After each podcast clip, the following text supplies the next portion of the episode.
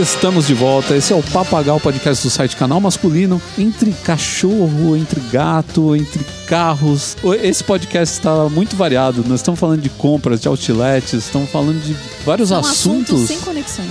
Pois é, mas que a gente consegue conectar tudo lá no final. A gente tem essa característica incrível, porque o, o papagaio é isso, o papagaio é falar de assuntos ligados ao universo masculino, de uma forma ou de outra, assim, às vezes intimamente ligados, às vezes meio até distante, mas depois você vai ver que o homem quer saber sobre esses assuntos e quer alguém comentando a respeito disso e dando uma base para ele, né, sobre, sobre esses assuntos. Não falamos só de como outros canais que tem por aí que o pessoal só fala de sexo, basicamente só fala de sexo. Então, é que como, como eu ouvi um dia desses, é, é muito fácil você usar esse tema. Sim. Porque esse tema vende. É chutar cachorro morto. Então é muito fácil. Empurrar se bêbado você quer descida. sucesso fácil, você usa esse tema. Agora, se você não quer... Mas porque a gente fala Fala com gente de conteúdo. A gente não só Não, fala. é, Os nossos convidados, eles são gabaritados. Não, eu tô Desculpa, falando dos eu- nossos ouvintes, pô. Ah, tá. Não, os nossos ouvintes também são gabaritados. Por isso que a gente nível- chama convidados gabar- nível dos gabaritados. nossos- dos comentários que nós recebemos, a gente sabe que os nossos ouvintes são de outro nível. Tá, mas você tava falando dos nossos convidados. Quem é que é o convidado dessa edição? O nosso convidado é o nosso querido Carrasco. Volta para mais um programa. Obrigado pelo convite. Eu preciso dizer, agora eu tô um pouco envergonhado, que já me chamaram em outros podcasts pra falar de sexo. Não, mas isso, Não, tudo bem. isso é a normal. gente não está dizendo que você não pode falar sobre isso ou que não se possa falar sobre esse assunto. A gente só está dizendo que aqui, dentro deste podcast, a gente não gosta de ser óbvio. Justo. E exatamente por isso nós vamos falar de todas as outras coisas. E só pra dar aquela variada, entrando no primeiro tópico, eu vim de metrô, não vim de moto. Ah, então qual é o nosso primeiro tópico? Nosso primeiro tópico nós vamos falar. Nossa, inverteu hoje. Você tá me perguntando qual é o tópico? Ah, então, tá tudo diferente. Então. Olha isso, virou de cabeça pra baixo. Eu não É consigo a vida, mais. A vida tá diferente. Nosso hein? mundo tá tão incerto, eu não tô me Quantos sentindo bem quantos- aqui. Há quantos anos você não sabe o que é não ter carro? Então, mas agora a gente não tem carro. Nosso primeiro assunto é justamente esse, é não é vida sem o carro, né? Não ter carro. Como que a gente consegue se virar e a gente está se virando sem carro? E por que que a tá gente se tomou virando essa decisão? Bem, assim. é- Sem spoiler, sem É. spoiler. Deixa eles acharem que tá parecendo Mad Max. É. Não, Não, deixa, Mad Max sem carro pra deixar caramba. claro que a gente não tem nada contra a indústria automobilística que tantos empregos gera no Brasil e nada E contra se o carro si. quiser patrocinar o programa um dia Sem no futuro, problema. Claro, algum. mas a gente quer deixar claro que é, existem alternativas, né? E nem todo mundo às vezes precisa ter um carro, mas a gente vive numa sociedade onde o carro ele virou uma coisa meio, meio central, né? E as É, pessoas eu acho que o acabam. carro acaba sendo super valorizado. É claro que nem todo mundo pode viver sem ele. Mas pra quem pode, eu acho uma alternativa bem interessante. Então a gente vai falar de uma maneira que você depois vai vislumbrar o mundo sem carro e ver se você se encaixa nesse mundo sem carro. Vamos ver. Qual que é o tema do nosso segundo bloco? Mudando de alhos para bugalhos, vamos falar de compras. Vamos falar de outlets. A, a gente não fala de sexo, mas a gente fala de carro, de compras. É, é só prazeres terrenos. então vamos falar de compras de outlets aqui no Brasil. E lá fora também, inclusive o Carrasco tá aqui para nos ajudar nesse quesito que ele conhece muito bem. Aliás, no final do bloco ele vai falar de uma marca que tem um outlet que pra mim foi o fim, assim. Eu preciso, existência. eu você preciso tá ir pra esse lugar. Não é roupa, não é acessório, não é bolsa não é sapato, gente. mas é dizer, melhor do que tudo. Próxima vez que eu isso. for, eu vou fazer questão de fazer um Snapchat só pra você ver a loja. Ah, que delícia. É um negócio que substitui também o sexo muito bem. Desse, vem, vende nesse A outlet. gente não fala de sexo, mas todo o resto, todo o entorno tá coberto. E para fechar esse podcast, qual será o último tema? O nosso último tema vai ser cães e gatos. E se você está conectando isso com sexo, meu rapaz, você tem um problema. Pode parar. Não. Pode parar. Na verdade, nós vamos falar aí de- Animais de estimação. Exato, de coisas animais fofinhos. São coisas peludas, mas peludas de uma maneira muito limpa e muito muito família, tá? Não pensem pelo lado ruim da coisa. Cães e gatos. Quando ter e o que fazer com eles. No bom sentido. Jesus, mas vocês também estão pensando que nós, nossos ouvintes são Perdemos o controle. É. Nossa senhora. E no último bloco, o Carrasco também dá um- uma dica de um canal de YouTube super legal que eu já conhecia, mas realmente foi uma boa lembrança dele aqui. Eu sou o Ricardo Terraz, editor do site Canal Masculino, e nós voltamos logo após a nossa vinheta. Estilo, dicas, grooming, consumo, entretenimento, papo, A gente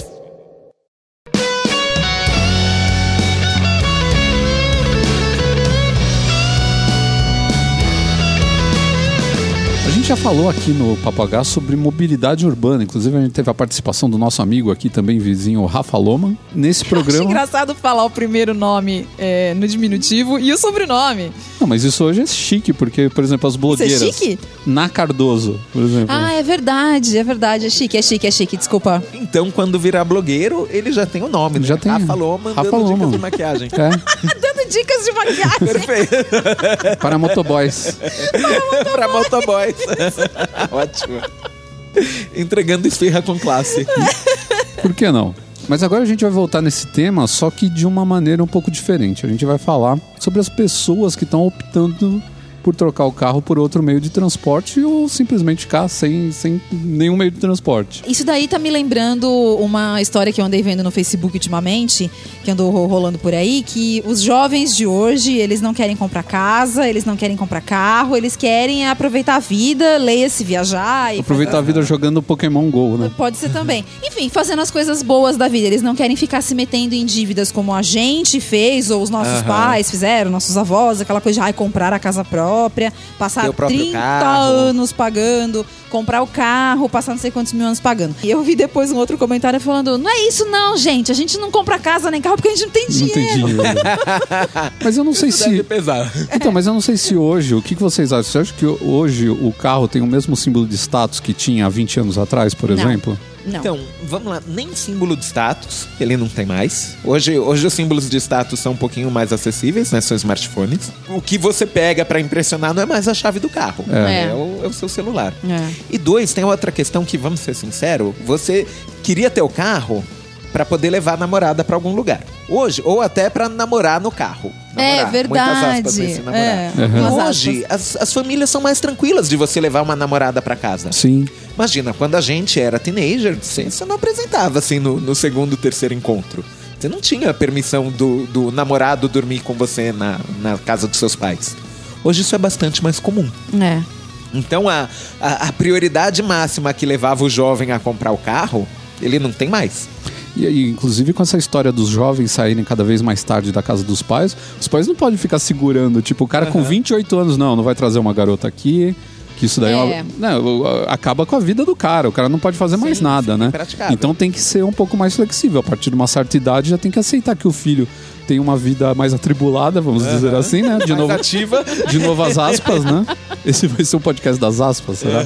E aí ele- eles têm que ser mais é, receptivos com essa ideia, E né? vice-versa. E também acho que mãe nenhuma quer, quer ficar pensando que o filho tá com, com um carro de madrugada em algum lugar é, Então, ermo é, estacionado tem pra isso, ter né? Hoje em dia- intimidade e mais aspas nessa intimidade. O perigo de Então, você ficar aham. parado, que antigamente era comum, né? Imagina, Os adolescentes parados dentro do carro no portão E, de casa, e às vezes até dia, namorando sem mesmo, só, só, só dando um amasso, só dando É. um beijinho, Pois mas é. você ficava. assim.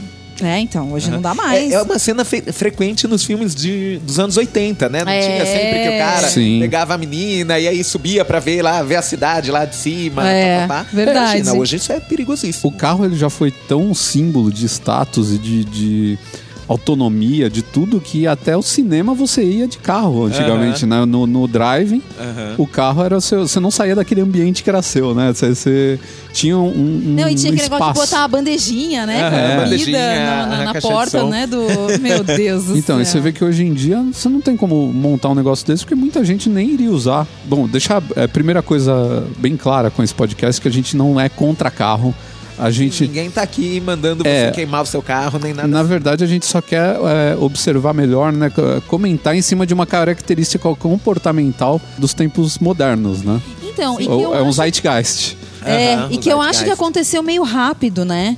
Eu venho notando essa diferença de algumas pessoas falarem, e aí por isso o Carrasco tá aqui da história da moto, Uhum. que há, há- alguns anos aí pra trás era uma coisa meio mal vista, ou, tipo, não, uma pessoa sabe? Que não é um- uma pessoa que depende da moto. Ah, ele é um jovem consequente por ter uma Aham, moto, é, né? É, é. Moto é perigoso. Tava Isso. na letra do Paralama. né? É, então. Então, assim, a gente vê essa mudança por conta das cidades terem é, ficado cada vez mais.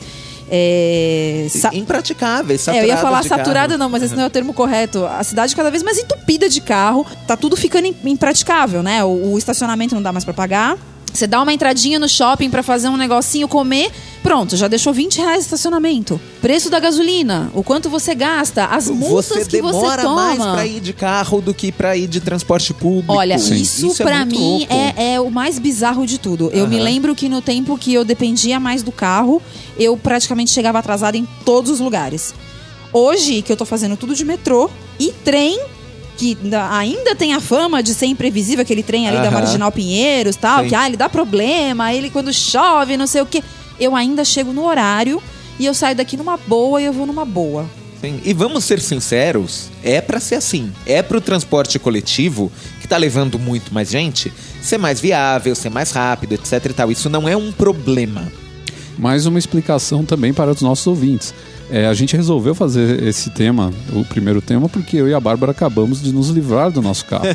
É, na Então, verdade, a gente, tadinho, é, é, no fim, né, a gente fala como se fosse uma dor de cabeça, mas no fim era mesmo. No fim tava sendo uma dor de cabeça. Sim, sim. E a partir do momento que você começa a ver que você está fazendo as coisas todas de transporte público, a pé, ou sei lá, de bicicleta, o que seja, e você está chegando mais. Chamando um, um Uber quando você precisa Sim. efetivamente. O Uber também veio para ajudar nessa, Então, é, nesse panorama. eu, acho, eu acho que o. Uber foi, assim, tipo, a, a gota d'água pra transbordar o copo. Pelo menos pra gente aqui, de falar assim, bom, não vale mais a pena ter o carro. Sim. Não vale mais a pena os custos de você manter um carro, manutenção e tudo mais. E não, qualquer imprevisto, né? Um- uma multa que você tomou, um conserto que você teve que fazer. Isso É. você não prevê, não tá no seu orçamento. De repente Não. acontece. Sim. Então, e o Uber, assim, você fala, ah, mas poxa, você fica dependendo de um, de um carro que você vai pagar, tipo um táxi, vai, que você vai ter que pagar.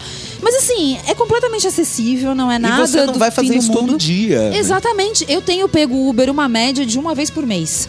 Uhum. Uma vez por mês. É tão pouco Sim. que você fala, pô, dá E o hoje- quê? 20, 30 reais no mês? E hoje esse tipo de serviço é muito prático. Antigamente você tinha que ir pro meio da rua, ficar fazendo sinal, esperar um táxi passar. É verdade. Ou Então, então chamaram um rádio táxi, que era muito chamar o caro. radiotáxi. Então era aquela coisa, você. E A gente é muito velho, né, gente? lugares. As ou... pessoas não sabem o que são Sim. rádio táxi. Não, mas uh, era aquela Mas, coisa, você aham, poderia na pegar um táxi. da balada, duas da manhã, e você ainda vai pegar o táxi. Terrível, né? Era zoado. E era aquela coisa, você podia pegar o táxi entre 5 minutos e duas horas parado Ah, no mesmo sim, lugar. Exatamente. Aham. Porque podia simplesmente não passar nada. Não passar nada, era um lugar muito ermo. Hoje o, o aplicativo ele localiza o táxi, chama pra você. Em cinco minutos o cara tá, tá presente. e você fica dentro, né, do lugar onde você tava. Você não precisa ficar na rua, exposto, né? Você Sim. espera Ser onde você está até o carro efetivamente chegar. Não é Então. você que sai correndo atrás dele. Pois é. É, é verdade. Mas assim, feita também essa ressalva, a gente há de observar que nós moramos em São Paulo. Então, quer dizer, a gente tem um transporte coletivo que, por mais que a gente reclame, não é. Aí eu ia chegar nessa parte. Aham. Ele cobre um bocado da cidade. É, é verdade. Aham, Ele cobre efetivamente a cidade. Todos os outros metrôs do Brasil estão bastante aquém do de São Paulo. Nossa, o nosso já é defasado, né? Imagina o Aham, restante. Sim. O- o- eu, ó, tudo que eu falar agora vai ofender algum ouvinte, então Aham. desculpa. Mas ah, vai pegar metrô em Salvador, vai pegar metrô no Rio de Janeiro. Não, se a gente- Você volta amando o metrô de São Paulo. Se a gente levar em consideração que o metrô de São Paulo atende uma cidade que tem 12 milhões de habitantes, a gente tem mais habitantes em São Paulo do que na Noruega inteira. Pois é. Então, quando, quando é, coloca-se aqui uma nova estação de metrô, ela está atendendo praticamente o, o- a quantidade de pessoas de uma cidade de muita capital europeia. É. Uma estação de metrô. É. Né? Não, são, são uns números, uns números assim, Meio absurdos, absurdos, né? é. É, absurdos. Então, assim, é, hoje quando a gente, a gente tem ampliações na linha, a gente muda praticamente a vida de, de bairros inteiros e, e- e é. leva. Não, e muda mesmo, Aham. porque assim, a e o gente. fluxo a gente... todo muda, né? Quem não pegava o metrô passa a pegar. Sim. E assim, as, as linhas de ônibus em volta mudam. Porque Aham. daí passa aí pra, né, antigamente Sim, ia pro metrô conectar. X, que era mais longe, agora vai pra esse outro que é mais perto. Então, Algumas isso- até morrem, né? Porque passam a não ter mais sentido, elas É. ficam redundantes. Então, assim, a gente percebeu muito essa diferença com a gente, né? A gente mora aqui na, na, na Vila Prudente, aqui com a Moca, há 13 anos. Quando e a a gente mo- estação Vila Prudente tem. A estação Vila Prudente acho que tem uns 2012. quatro... Uns quatro anos. 2012. Eu não lembro muito bem que ano foi, porque ela ficou um período gigante em teste, então ela não Ok. funcionava toda Aham. hora. A gente às vezes ia contando de voltar, aí passava o horário, não voltava mais, aí virava uma confusão pra conseguir voltar. A maior emoção pra mim foi saber que o Mega Tatuzão passou aqui por baixo. Ele fez buraco nisso aqui tudo. Então, e assim, mudou demais, assim. O, o, o bairro aqui, ele era fácil, vamos por assim dizer, porque ele tem um comércio bom em volta dele. A gente tem tudo aqui. A gente tem todos os bancos, a gente tem mercado bom, a gente E a gente é tudo. muito bem servido de linha de, de, Também, de ônibus os ônibus também. aqui vão direto pro centro e assim, é relativamente perto.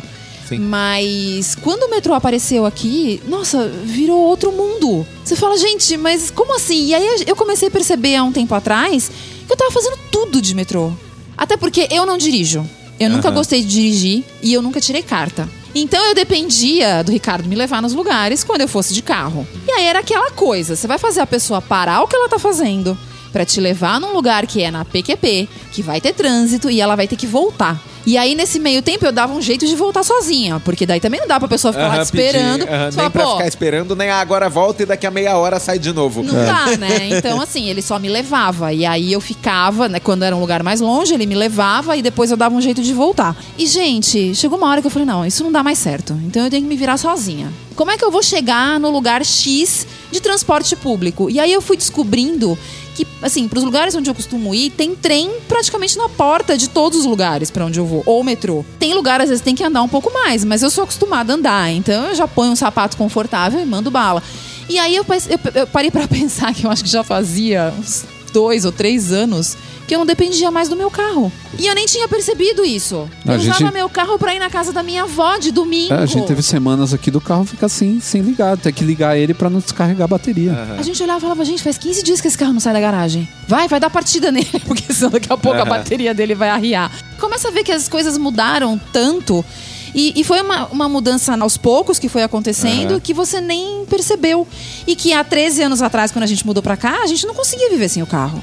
É, eu, eu acho que é, de novo, não estamos pedindo pra todo mundo abandonar o carro. Não, Não, não. claro que não. Mas tem é- as suas aham. vantagens ter um carro Tem- em casa, lógico. Mas que vale a pena começar a pensar nas alternativas que você Sim, já tem. Sim. Coisas que você Por exemplo, o ano, o ano passado a gente trabalhava fora de São Paulo uma vez por mês. Então a gente tinha que ter um carro. De Aham. qualquer forma. E ainda vocês iam pra fazer produção, né? Tinha É, então tinha que carregar um Não, monte de coisa. o mundo, na verdade. Então eu compreendo totalmente o cara que tem a de- dependência do carro. Não, a minha mãe, por exemplo, o trabalho dela, ela só consegue trabalhar se ela tiver um carro.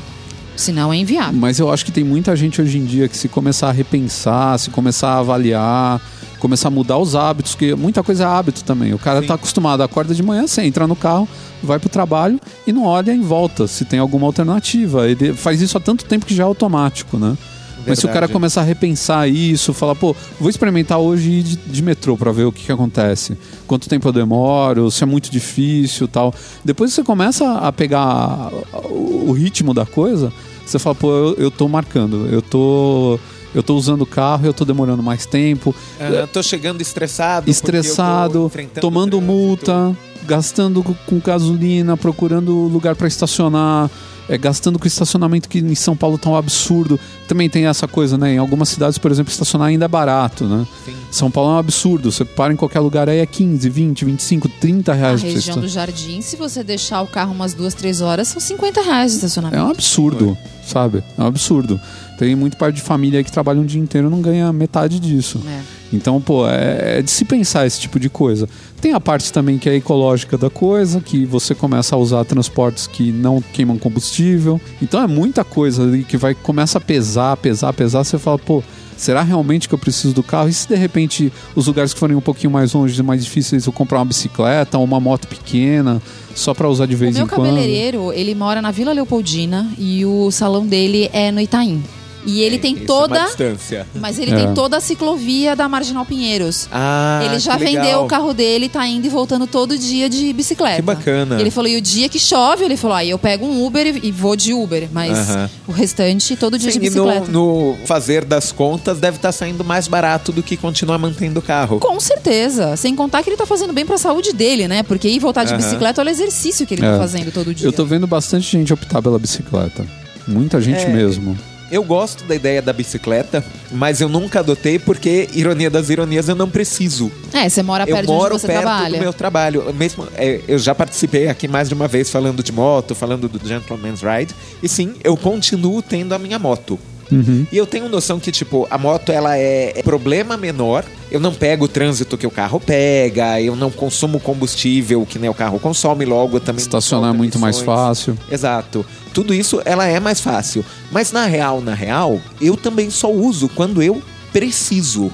Eu vou pro trabalho a pé, eu moro suficientemente perto. O meu uso de moto é quando eu vou sair da cidade, quando a gente vai fazer um- uma descida de serra, vai fazer um passeio, ou quando eu sei que eu vou sair do lugar depois da meia-noite. Quer dizer, aí eu já não vou ter transporte público.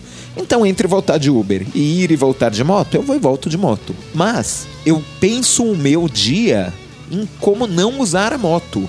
E ela deixa de ser um, um meio de transporte e vira um meio de lazer. Verdade. Eu só uso quando eu quero andar de moto. Quer dizer, ela é brinquedo. Ela é, É, pelo então, meu a moto tem esse lado interessante, né? A moto tem o lado da curtição.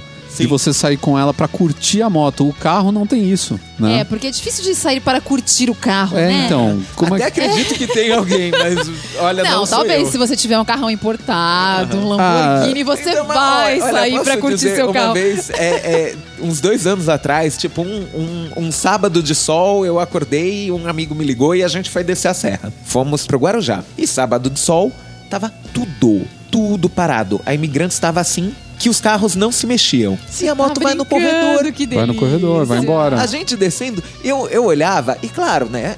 Tem todos os tamanhos de moto. Então tinha aquela moto, aquela 125 que custou 2 mil, descendo e passando do lado, juro, não é piada, tinha uma Ferrari parada no trânsito. Então tava lá o cara Que da Ferrari. né? É, Olha, o- desculpa, velho. a- a- Essa é a hora que você na sua Ferrari queria ter uma pop sem. nessas horas você vê que o engarrafamento, ele é um... Ele impo- nivela, ele, Ele nivela. todo mundo por baixo. O engarrafamento Ele é um empoderador. É, a do, do automobilismo. O, ah, vamos usar uma palavra que tá com força. Ele é um empoderador das pessoas pobres que tem as Honda 125, que tem as motinhos mais fraquinhas, que o cara passa batido enquanto Então, todos os outros pra- caras pra estão alguém que me parados. diga que tem um carrão, porque também tem o, o prazer de dirigir e pegar a estrada, complicado, papapá. né? Aham, Pra você também não é assim. A vida não tá tão fácil tá pra tão você, fácil. né? E aquela coisa também, se você quer, de vez, ah, quero pegar um carrão e quero viajar tranquilo e tal, você tem a opção também de alugar um carro. Se é uma coisa pontual, se você desce também pro litoral toda, toda semana, aí realmente você precisa de um carro. Mas se é uma coisa pontual, ah, uma, eu, eu viajo, sei lá, duas vezes por ano durante as férias, de fim de ano e as É, férias. o aluguel também hoje tá muito mais barato do que Aluga foi um carro. Tem muita gente que faz isso. É. E aí você E pode assim, escolher um modelo mais que- então, bacana. eu acho que o problema todo é que também o, o, o, o custo Brasil também tá pesando bastante, né? Certo. Eu A ia gente- falar, um amigo meu fez a Rota 66 num Mustang. É. Olha. Não, aí alugar um- sim, aí sim. Não, e alugar né? um carro desse nos Estados Unidos é barato pra burro. Aham. Né, Tem até o caso do. era ridícula. O Azagal e o Jovem Nerd, né, que foram, acho que pra Califórnia, aí foram alugar o carro, aí, tipo, entre pegar uma minivan e pegar um Camaro conversível, a diferença era tipo 5 dólares. Opa! O que, que a gente vai escolher, será? Adivinha. O Camaro conversível. Aí o que, que aconteceu? Pegaram insolação e queimadura, porque tava um sol. Aham. Conversível, né? Nenhum dos dois devia ter levado protetor. É, você não tá acostumado, né, cara? Você acha que tá tudo bem, tá aquele ventinho Sim, batendo ao na vento, cabeça. O né? motoqueiro passa pela mesma coisa. Às vezes a gente vê gente que, que usa aquele capacete que não cobre o rosto, né? O capacete tipo coquinho. Aham. E aí ele chega todo queimado, nariz É. descascando. Por quê? Porque não estava preparado, não leva necessaire, dá nisso. É, então, mas pessoas. A sorte ajuda quem se prepara, né? Então, Outro dia eu vi um Claro. acessório pra quem tem. Deve ter pra moto também, mas pra quem tem scooter, que é tipo um, um cobertor que cobre as pernas do cara no frio, pra ele não. Que é pra duas coisas, pra não bater. pra não sujar a calça se você tá com uma Aham. calça clara. Né? Você pode De passar. repente, em dia de chuva, respinga, né? É. te E ele também protege e aquece, né? Eu falei, eu olhei pra aquilo, eu falei, meu, só falta um copo, um copo com chocolate É, delícia! Podia ter o cup holder junto. O com, cara vai dirigir. com cho- o chocolate marshmallow, assim, o cara vai tomando quentinho, né, cara? Para no farol, para dá um no farol, dá uma bebericada. Nossa, eu achei muito aconchegante aquilo, cara. Eu achei muito aconchegante. O cara põe um iPad ali, põe no Netflix. o cara tá em casa. Não, mas o que eu tava falando do Brasil é que eu acho também que assim, a gente tava comentando isso esses dias, né? A minha mãe, que tem carro e trabalha todo dia, o carro tem que fazer manutenção o tempo todo do carro. É. E como ficou caro você fazer manutenção de um carro popular, de um carro que antigamente era o tal do carro que não popular. é, assim, não é um artigo de luxo. É, pelo contrário, o ca- o carro dela é completamente básico, não tem nada no carro. Uhum. E ainda assim, cada vez que para no mecânico, deixa lá pelo menos os seus 800 reais pra trocar isso, aquilo e mais não sei o que que Nossa. quebrou. Então, Meu, é- são momentos como esse que eu amo a minha moto. É. não é? Então, E olha que é uma moto cara, mas não é, não é tipo, até pra fazer revisão, tipo, trocar óleo, etc. Eu não gasto tudo isso. começou a ficar, as coisas começaram a ficar mais complicadas, né? Começaram a ficar, tudo tá mais difícil e tudo tá mais é, contra você ter um- você manter um carro hoje em São Paulo. É o Uhum. tempo do que você para no trânsito, é a multa que você toma porque na marginal é 50 por hora, quando você vê você já passou, sem querer, porque seu carro vai andando na Sim, inércia, nem é ele já você passou tá de fazendo 50 racha na por hora. é. Aí é o rodízio que você foi contando que você ia voltar antes, deu tudo errado, você pegou engarrafamento que não estava previsto e você ficou parado no trânsito e você toma porque agora é tudo por radar. Então não depende mais do marronzinho ver você ou não. Então, quer dizer, não tem mais como fugir. E aí o problema das multas, e o problema dos pontos, e o problema da carta, e o problema da corrupção do Detran, que a gente estava Aham. comentando aqui antes, que tudo lá é muito complicado, porque tudo é feito de um jeito bem escuso. Chega uma hora que você fala, gente, não. A velocidade máxima que baixaram tanto que daqui a pouco vale a pena você ir de patinete pros lugares. Então, agora tem aquele legal, né? Que o pessoal tá usando bastante é, na Paulista e na Tem. Europa. O pessoal já usa, que é aquele que você bota no pé, né? Isso. E vai embora. Não, você compra um Segway, daqui a pouco o Segway tá na, na velocidade máxima. Você tem até que se cuidar pra não tomar uma multa Não de tomar Segway. multa de Segway. Porque tá tão baixo a, a velocidade. Tem lugar que é 40 por hora com fiscalização eletrônica. Sabe, 40 por hora eu vou correndo. Sabe, tem um desses na rua de cima da minha. É, então. 40 por hora eu vou correndo pro lugar que É, eu. são sempre as pegadinhas, né? E é onde eles conseguem as maiores multas, porque Aham. você não tem muito como se, se sair daquilo ali, né? Quando você vê, já foi. Não é nossa intenção proibir as pessoas de andarem de carro. Não, E- cada é, um tem livre-arbítrio aham, de sim. fazer o que bem entende. E, como eu disse, tem cidades em que é impraticável, sabe? É- é- eu já, já fui pra Goiânia e, meu, lá pouquíssimo transporte público e é uma cidade esparramada, assim. É, ela é bem, né? aham. Ela, é tipo Los. Angeles. É igualzinho. Que comparação! Ai, eu- nossa, é tão parecido que às vezes eu me confundo. Eu acho que eu tô em Los Angeles e eu tô em Goiânia. É, que você tem que fazer tudo de carro. É o único ponto em comum. Povo de Goiânia, um beijo no coração. Mas enfim, é, é, o que eu sempre recomendo para pessoas que vivem em lugares onde o transporte público é uma realidade. Pensa se você consegue tirar uma das partes, que nem se você usa para ir pro trabalho e para ir pra academia, vê se você não pode trocar uma dessas viagens por um transporte público. Ou até uma bicicleta, alguma coisa desse Uma tipo, um skate, sei lá. aham, um, um trecho a pé. Poxa, jura que assim, a, a sua casa é longe da sua academia e do seu trabalho? Muda um dos dois. É. Tenta uma academia perto de casa, que É. aí você vai a pé. Você já tirou uma viagem, encurtou uma distância E ganhou economizou um, tempo, e dinheiro, economizou. porque estacionamento de academia é caro também. Também. E a gente nem pode levantar aqui a bandeira ecológica, porque logo logo os Teslas estão aí e a gente tá andando tudo de carro elétrico, né? Não pode nem, É. nem falar mal dos carros dos- da, da queima de combustível, porque se tudo der certo, um dia a gente não vai A ter. gente aham, É, ainda ainda é um pouco utópico, né? Mas, quem Mas veja, sabe, até né? a Harley Davidson já fez um protótipo. de Já, já, a bem BMW legal. também. Tem várias, várias montadoras aí que estão se, se virando aí pra, pra É, fazer isso virar realidade. virar, né? Porque um dia vai acabar. E aí- E outra coisa também que pode acabar com os carros autônomos é o lance de você dirigir. Talvez você não tenha nem carro mais. É, Você tem um carro, tipo, que fica circulando, você chama ele que tipo um Uber, você pega ele, vai pro trabalho, larga ele lá, ele vai ficar circulando pra pegar outro cara. O, o cara da Tesla falou que eles têm projeto O nesse projeto sentido. deles Eu é esse daí. muito legal. E o próprio Uber tem um projeto de- desse assim também. Aham. Hoje já se sabe que 30% do, do problema de trânsito nas cidades são de carros que seguram o trânsito por causa de. pra ficar estacionando. Uhum. Coisa que esses carros não teriam. Eles deixam o cara e saem fora. Não é uma loucura? Aham. É, o meio futuro bizarro, né? Isso é Jetson, só falta Só voar. uma última informação. Quanto tempo, em média, você economiza num trajeto qualquer? De, em vez de carro, de moto? Nossa, é, é, pra te dar uma É, Depende um pouco do trajeto É, também, mas- né? Uma mas vamos, média, vamos pensar. É, eu fiz a minha segunda faculdade, eu tinha que ir da minha casa pra USP. Você já morava. É, eu já morava lá no Bexiga. Bexiga, pra quem não sabe, é centro de São Paulo entre a Paulista e o, e o Centrão mesmo, a, Aham. a Sé. E- Ou seja, já a não tava, USP, você já não aham. tava tão longe, Não né? tava- Por exemplo, daqui não de onde a gente tá pra USP, Aham. absurdamente mais Sim. longe. Como eu disse, me acostumo a usar o transporte público. Eu fiz a faculdade inteira indo de ônibus. De ônibus, eu levava tipo uma hora. Então a aula começava às sete e meia, eu tinha que sair de casa às seis e meia. Isso era meio hardcore. Aí uma vez por semana eu me permitia ir de moto. Nem, nem ia toda semana, mas às vezes, ah, hoje eu quero dormir até mais tarde, eu fazia o mesmo percurso em 16 minutos.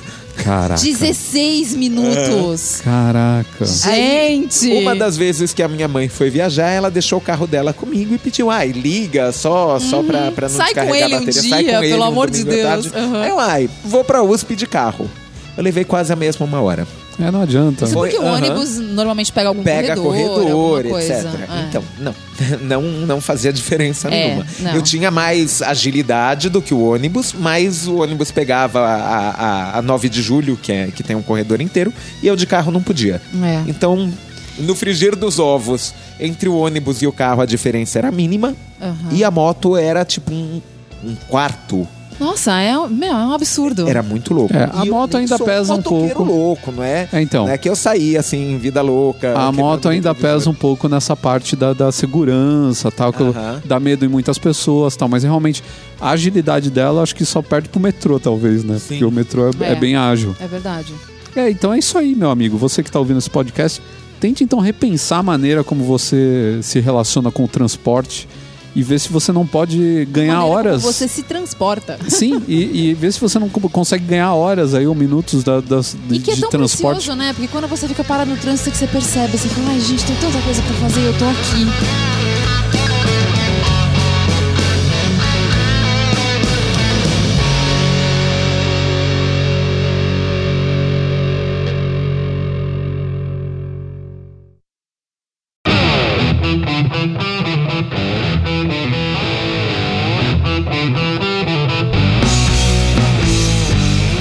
Mudando de como se transportar para como comprar bem, agora a gente vai falar de outlets. Um assunto que, em tese, nós somos experts. Sim, eu tô aqui com dois especialistas. Porém, somos experts em outlets nacionais. É só no território. Pobreza. Só no território nacional, É só. só Eu, só- se eu passar a fronteira, eu já não sei nada de outlet. Então, Mas, Mas eu já fui nos nacionais também. então, mas o, o nosso convidado, ele conhece outros além mar, muito mais interessantes e muito mais baratos. Então, vamos lá. Você, que já foi nos Aham. dois. É óbvio, eu acho que qualquer pessoa que tem um mínimo de, de informação no Brasil sabe que não dá pra comparar os outlets de lá de fora com o que a gente tem aqui no Brasil. Não. O que a gente tem aqui é um arremedo de coisas com desconto. Que você até consegue boas oportunidades e algumas pechinchas, mas é meio que na sorte. Sim. Não é aquela coisa do, ah, eu vou lá qualquer dia do ano que eu tiver aí com um tempinho e uma grana e eu vou conseguir fazer altas compras. Talvez você volte sem nada. Você só gastou tempo e dinheiro. Porque é longe, né? Tem esse Sim. problema. Não tem esse negócio da mobilidade de você ir com a sua scooter. Não rola, então. Não, você tem, você tem os outlets que são dentro da, da cidade aqui de São Paulo, mas São é, poucos agora. Já É. não tem mais tanto quanto tinha antigamente. alguns fecharam por causa desses outlets que abriram na- na- nas autoestradas, Os né? shoppings, né? É, dos shoppings, É. e então não tem mais o, a- o número que tem- tinha antigamente. Mas É, a gente tem. algumas marcas é, que faziam bazares aqui em São Aham. Paulo, né? Nas suas lojas de fábrica e tal. Sim. Que depois que abriram loja nesses, nesses shoppings de Passaram a desovar pra lá. Não tem mais. Aí, se você quiser comprar com desconto, você tem que ir lá ou pegar a liquidação em shopping, que eu, honestamente, acho que hoje vale mais a pena você esperar a época de liquidação no shopping hoje do que você gastar dinheiro pra ir até esses outlets que são longe. Aliás, eu já vi muita gente que tem dúvida em cima dessa coisa de por que existe o outlet. Por que o cara faz uma roupa, vende a roupa por um tanto e depois ele dissolve essa roupa por muito menos? Tem muita gente que não entende nem por que, que já tem liquidação de inverno durante o próprio inverno, né? Que o certo seria liquidar o inverno no verão ou no... no Ou no finzão, assim, os últimos. É, na primavera, né? No início da primavera e tal. Posso contar? Pode. Opa, inside information. Aí eu adoro essas coisas. Não, é que assim, a gente trabalhou muitos anos pro Outlet Premium e a gente tinha contato com os lojistas lá, porque a gente entrava em todas as lojas. E a gente descobriu algumas coisas bizarras, assim, que a gente até às vezes imagina, mas você não tem a certeza. Existem várias marcas, se não quase todas, que estão ali naqueles shoppings, que quem sustenta a marca inteira são as lojas de outlet.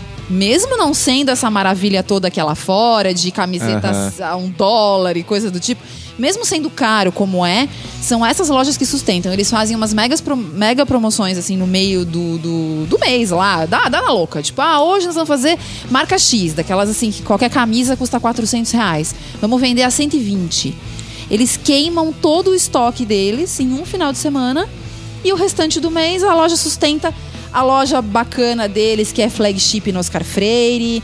Sustenta a loja do shopping Iguatemi, que não entra um filho de Deus ali pra fazer uma compra. São essas lojas que bancam o luxo todo das outras lojas em shoppings. É, para elas poderem Finos. ostentar, né? Então a, a marca precisa de ostentação, mas nem sempre essa ostentação se converte em venda. Aham. Então, por exemplo, muitas das lojas que tem na Oscar Freire, elas são outdoor.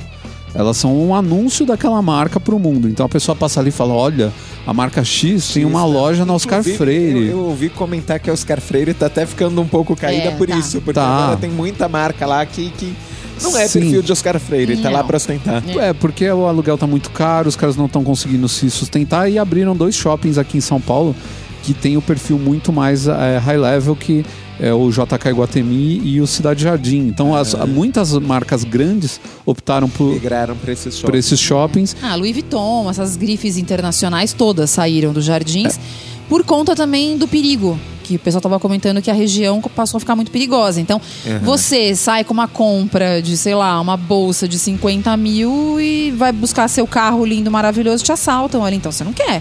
Você prefere ir pro shopping.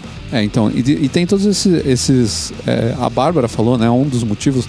Mas a- o motivo o motivo mais mercadológico da coisa, assim, o esquema mesmo é o seguinte: se eles colocassem, por exemplo, a questão da, da liquidação, se eles liquidassem o inverno na primavera, ninguém se interessaria pelas peças de roupa. E outra coisa, quando, termi... quando tá chegando no final do inverno, já tem que chegar as peças novas. Quando as peças estão chegando, os estoques não podem estar abarrotados de, de peças antigas. O cara precisa liberar aquele espaço, ele não tem logística para tudo aquilo. É, e hoje com essa, essa demanda de novidade o tempo todo que o fast fashion fez isso, né? Até as marcas que não são fast fashion, elas, elas criam, é, elas os- criam mini cabides. coleções. Não é mais assim, a primavera, verão a gente lança uma coleção. E aí isso daqui, sei lá, a gente bota agora no começo da primavera, por exemplo, e isso vai durar até a época da liquidação. Não. Então vai entrando, ah, no, no final do ano tem aquela coleçãozinha de festa, que é roupa branca. E assim, vai se fazendo desse jeito durante o ano. Então tem que queimar antes, porque como tem que ter novidade o tempo todo, você tem que ter giro. Então, por isso a liquidação começa tão cedo. E outra coisa, quando você liquida e vende aquilo que está tá parado no seu estoque, você também cria é, uma. Você gera é, dinheiro para fazer a coleção nova. É. Fica lá parado, o seu dinheiro está parado também. Então você está tomando prejuízo. O dinheiro tem que estar circulando. Então é por isso que se, se liquida tanto e quando não vende na liquidação, para onde que vai? Pro outlet. Ou seja, o outlet é a última parada. Não, e aí até as marcas nacionais começaram a entender que fazer aquilo que se faz lá fora é, vale a pena para o Brasil. Então existem marcas aqui que já fazem um- uma parte do- da, da sua produção é exclusiva do outlet. Já é pensando no outlet. É. Sim. A Calvin Klein mesmo, eles fazem calça só pra outlet, não vende na loja normal. É. A Canal tem algumas coisas assim também. Ah, É. essa calça aqui é só pra outlet, essa blusa veio só pra cá. Então já é um, é um negócio já mais barato, já é. E é interessante, né? Aqui no Brasil a gente não eu tem. acho tão legal quanto, eu não entendo muito É, bem. não tem muita diferença. É. Nos Estados Unidos eles têm o último passo depois do outlet, que se chama Panamá. É verdade. Não vendeu no outlet, eles fazem um, um container, Container gigante E mandam pro Panamá. e mandam pro Panamá e lá Não marcas sabia. compram. Então, quando você compra aqui, por exemplo, todo esse pessoal, você aí, amigo ouvinte, que tem uma camiseta da Abercrombie comprada aqui no Brasil em alguma loja multimarca, você comprou uma camiseta que ninguém quis em momento nenhum nos Estados Unidos. A camiseta não vendeu, eles fizeram um container. Só quem manda o filme. Ah, mas é verdade, eles venderam pro Panamá. No Panamá, os caras fazem lá um, um pacotão da alegria, vende pra uma marca brasileira aqui ou pra, um, um- uma uma, multimarca, alguma coisa assim, um distribuidor, e o cara aqui repassa e você pagou Não, gente, eu 180 acho reais numa camiseta que dessa- foi re- refugada dos Assustador. O mais americanos. bizarro dessa história toda foi quando a Mandy, que também já faliu, mas a Mandy, não sei se vocês lembram, a Mandy existiu nos shoppings aqui de São Paulo, nos principais shoppings, nos mais caros. Ainda tem loja da Mandy, não, Não. tem? E aí, uma época, eles transformaram a Mandy em multimarca. Sim. Uma das marcas fortes que eles vendiam era a Abercrombie. Era tudo comprado do Panamá. Então você pensava assim: nossa, que legal, olha, agora tem Abercrombie no Brasil. Não, não era a Abercrombie oficial no Brasil. Aham, não era a ela Mandy, fazendo escritório no Era a Brasil. Brands, que era a dona da Mandy, indo lá no Panamá, negociando containers e containers de roupa e vendendo aqui a preços abusivos. Eu tenho que dizer que eu tô chocado, porque sendo alguém que já foi em muito outlet lá fora, é tão, tão mais barato que o preço cheio, Tem que eu muito. fico pensando, eles deviam reduzir ainda mais pro Panamá. É. E aí o Panamá também devia reduzir ainda mais pro Brasil. Sim. E chega aqui custando mais caro do que o preço cheio nos Estados Unidos. Exatamente. Mas, gente, isso também é um problema do brasileiro. O brasileiro gosta de pagar caro pelas coisas porque pra ele é símbolo de status. Aham. E isso é um mal que o brasileiro sofre, sofreu, sei lá, dos anos 70 em diante, eu não sei dizer quando foi que isso começou. E isso existe até hoje. É triste, mas é a realidade. Não, a gente tem ah, uma coisa que é muito comum aqui em São Paulo. Eu não sei como é que funciona em outras capitais e outras cidades, né?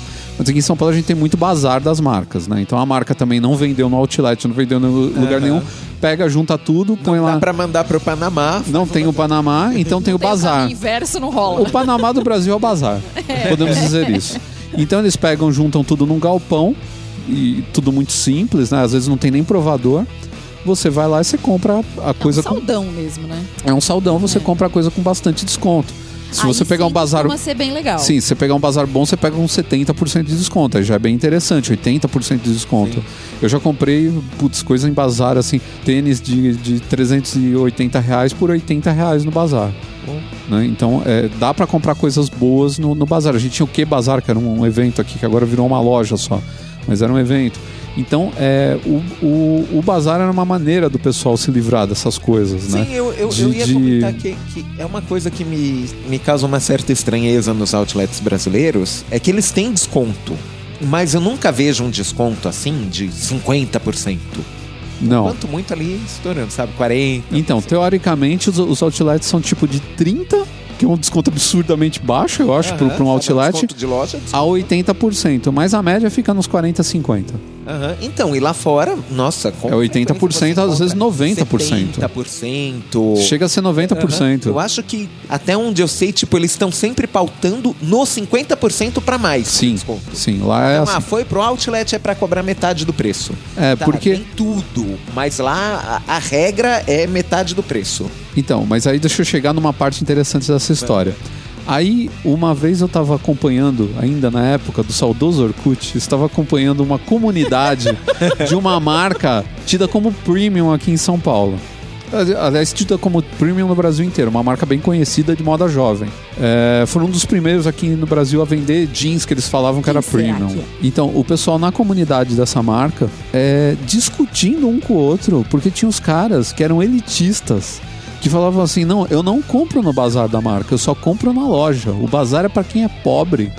Mas falando bem assim, abertamente. É porque naquela época ainda podia, né? Hoje em dia É, não pode é. mais, mas. Hoje em dia um cara desse aí descobre o perfil dele, vamos, É, esse cara tá você- perdido. É. Mas assim, eu acho um absurdo o cara se sentir melhor porque ele tava comprando a mesma roupa que o outro cara tava comprando barato, só porque ele, tipo, não ficou na fila do outlet ou porque ele comprou com uma sacolinha bonita no shopping X. Ah, mas olha, Sabe? eu preciso dizer que isso também não é, não é exclusividade do brasileiro. O, o norte-americano gosta muito disso, de coleção no lançamento. Que aí Ah, lá mas- realmente o outlet é. É a novidade, mas isso eu até entendo. O problema é que nem uma amiga nossa, a Renata, que até participou do, do podcast aqui junto Lembro com o. Claudir, né, sobre, sobre motoclubes, ela falou que ela foi fazer compra no outlet lá em Miami e que eles ficaram abismados pelo fato dela não querer sacola. Porque ela falou, brasileiro, quando vem aqui, quer sacola e sacola grande, porque eles querem que as pessoas vejam que eles estão comprando e a marca que eles estão comprando. Ai, a ostentação do brasileiro é uma coisa Então incrível. é uma coisa muito. É, é, é muito provinciano isso, né, cara? É muito caipira, né? Essa Caipira. coisa. Posso do dizer, brasileiro. é, é, eu passei por uma dessas e não percebi, tô descobrindo agora. Toda vez que eu vou pra Nova York, eu passo na, na loja da HBO. Ah, Que vende todo tipo de memorabilia bacana. Sim, sim. Tem, então eu tenho o copo do Game of Thrones. Aí eu trouxe pra uma amiga, juro, sem piada, era, tipo, sei lá, um chaveiro do Sex and the City. Qualquer coisa assim, era literalmente um, um negocinho minúsculo. uma lembrancinha. O que a sua avó chama de lembrancinha. Literalmente. Não uma liga que é só uma lembrancinha. Aham, Nesse formato. É, não repara. Não, Não repara. repara, Repara, é só, uma, lembrancinha. Acho que era um imã de geladeira, ela coleciona imã de geladeira. E um imã de geladeira, vocês imaginam, é um negócio desse tamanho, assim. A mulher perguntou, "Ah, mas você não vai querer uma sacola? Ela tinha visto que o meu cartão de crédito era do Banco lá. do Brasil. Ah, ela já tava treinada já. Viu a bandeirinha. Acho que não precisa. Acho que ela falou, nossa, Imagina, né? Eu põe no bolso esse Uhum. imã de geladeira. que rapaz estranho. Aí ela. Ah, e ela mostrou a sacola. Ah, mas é do Sex and the City. Tá. E ela me deu uma sacola que, sem piada, cai- cabia um moletom. eu, É, eu mas não é. vou colocar o imã de geladeira aqui dentro, porque eu tenho medo de perder. É, mas é o efeito turista brasileiro. É assim mesmo. Eles querem andar. E eu fiquei Muito olhando bom. com aquela cara de pra que isso? É. E ela ainda deve ter achado que eu adorei, né? Porque eu sou brasileiro e eu tava É, querendo então, mas o pessoal fala- em Nova York. Então. Ô, senhor. Mas o pessoal fala que o brasileiro, ele tem, a- por exemplo, se ele tem 10 sacolas, em cada sacola tem um anel. ele não põe os 10 anéis em uma sacola só e joga as outras fora, ele vai andar com as 10 sacolas. É uma coisa muito louca de brasileiro. Mas vamos voltar ao assunto outlet mesmo. Aham. O que, que vale a pena lá fora, assim, de outlet que você foi, que você achou bacana? Uma coisa que eu que me chateia nos outlets daqui, além do, do desconto, mas uma coisa que me chateia é que, que nem eu calço 42. Aham. Até onde eu sei é o, é, o, é o número de sapato mais comum no Brasil. Sim. É difícil eu conseguir qualquer calçado em outlet. É mais fácil achar 39 ou 44 Com certeza. do que, do que o meu. É. Lá Isso não. acontece comigo, porque eu calço 37, é o Ah, básico é, da mulherada. Da mulher. Então, aham.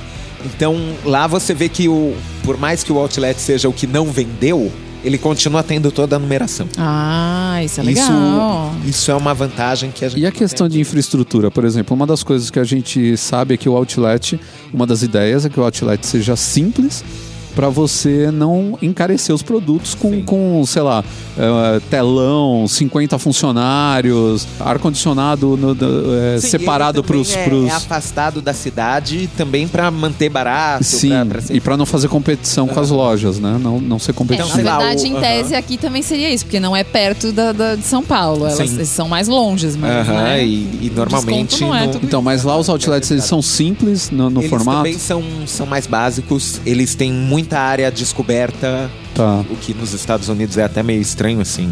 Eles não têm muita facilidade para você chegar, então realmente. Até em cidades. Olha, então que é nem- igual aqui. Aham. Até em cidades que nem Nova Só que York, que, não. tem transporte público que cobre a cidade inteira, o outlet mais próximo, que é Woodbury, sai tipo um ônibus do Pennsylvania Station. Já fica a dica Só. pros ouvintes. É. E só, não tem como chegar de trem, não tem como chegar de. Ou você pega aquele ônibus, e é um busão mesmo, assim, faz fila, é... você tem que comprar a sua passagem e, e faz fila, ó, os próximos 40 e entra. Ou você aluga um carro, ou você fecha com Uber, qualquer coisa assim. Mas eles são essas questões para baratear o custo da estrutura, eles mantêm. Você não tem mão de obra, não tem muita gente te ajudando. Escada É, rolante, ar-condicionado também não tem, é tudo sempre plano, né? Escada rolante eu vi um ou outro que tem, mas Ah, tem alguns é plano. tem. É, a maioria Eu lembro é de ter ido em um em Los Angeles que, que tinha até uma carinha de shopping. É porque Los Angeles é uma cidade cheia de ostentação, assim. então até o outlet lá é um pouco mais metido a besta. Tinha fonte, aquelas coisas. Uma vez eu tava acompanhando o Mas os blog de um cara. um cara de depósito. Então, uma vez eu, eu tava acompanhando um blog de um cara e ele tava contando que ele, tava indo num da Carolina do Sul, que ele falava que era o mais barato porque lá tinha um imposto a menos do Ah. que dos outros estados. Então ele falou, são os, os outlets são os mais procurados nos Estados Unidos, sempre que as pessoas estão pa- passando por esse estado, param nos outlets porque eles têm um imposto a menos. Então ele falou que ele comprava, ele tava puto porque ele pagou acho que 10 dólares em camiseta da Calvin Klein, porque da outra vez que ele tinha ido ele tinha pago 5. Nossa. 5 dólares numa É, camiseta. cobrou, ficou caro. Ele falou, tá caro. Ele ficou bravo. Mas assim, ele tirou uma foto. Ele, ele foi ele, acho que a mulher dele e um amigo, um negócio assim, uma amiga. E ele tirou uma foto das compras. Do que eles. Meu, eles gastaram muito pouco. E ele cobriu o chão da sala de, de roupa. Assim, ele, ele espalhou Não, e- tudo. E, e tem aqueles pequenos luxos que normalmente você não compraria, que aí no outlet que nem. Eu tenho umas quatro ou cinco camisas de manga francesa. Aquela que Sei, não precisa põe usar francês pra abotoador. abotoadora. Aham. Que eu comprei uma aqui no Brasil e me arrependi profundamente, porque essa que eu comprei no Brasil, ela sozinha, me custou mais do que as quatro que eu comprei no outlet nos Estados Unidos. Hum. É, e, e de uma marca que nem era tão boa quanto a que eu comprei É, lá. mas é assim mesmo. Então, mas ao mesmo tempo que veja, é, a Outlet lá também tem, tem uma ou outra ratoeira, assim. Tem, tem Não, aqui no Brasil a gente tem muita pegadinha. Tem que ficar muito não, aqui esperto. no Brasil, uma coisa que eu achei bizarro que eles começaram a fazer de uns tempos pra cá é misturar a coleção nova no meio da... Mas, gente, Aham. isso é uma loja de sobra. Como assim? O conceito Coleção nova com disso preço é cheio. sobra. Não, aí diz assim, não, não, não, pra ser legal, É. eles estão te dando um desconto. Então, eles dizem assim pra você, olha, tem esse e esse vestido, que são da coleção, das coleções passadas, mas tem esse outro que é da coleção nova. Aí você olha e fala, nossa, que lindo.